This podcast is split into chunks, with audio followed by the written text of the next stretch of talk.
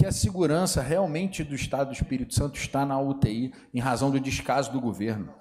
Se você olhar a matéria hoje da própria Gazeta, diz que uma, uma, uma mulher a cada seis horas, em média, é estuprada.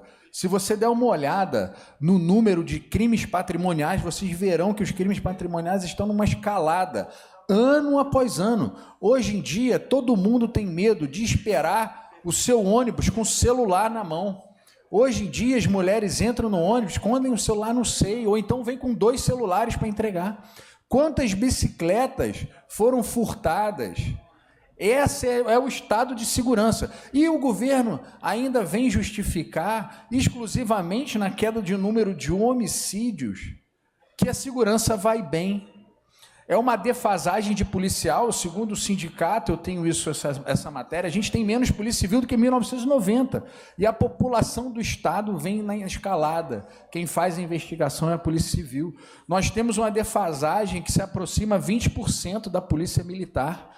Então, que tipo de segurança o governador quer para o nosso Estado? E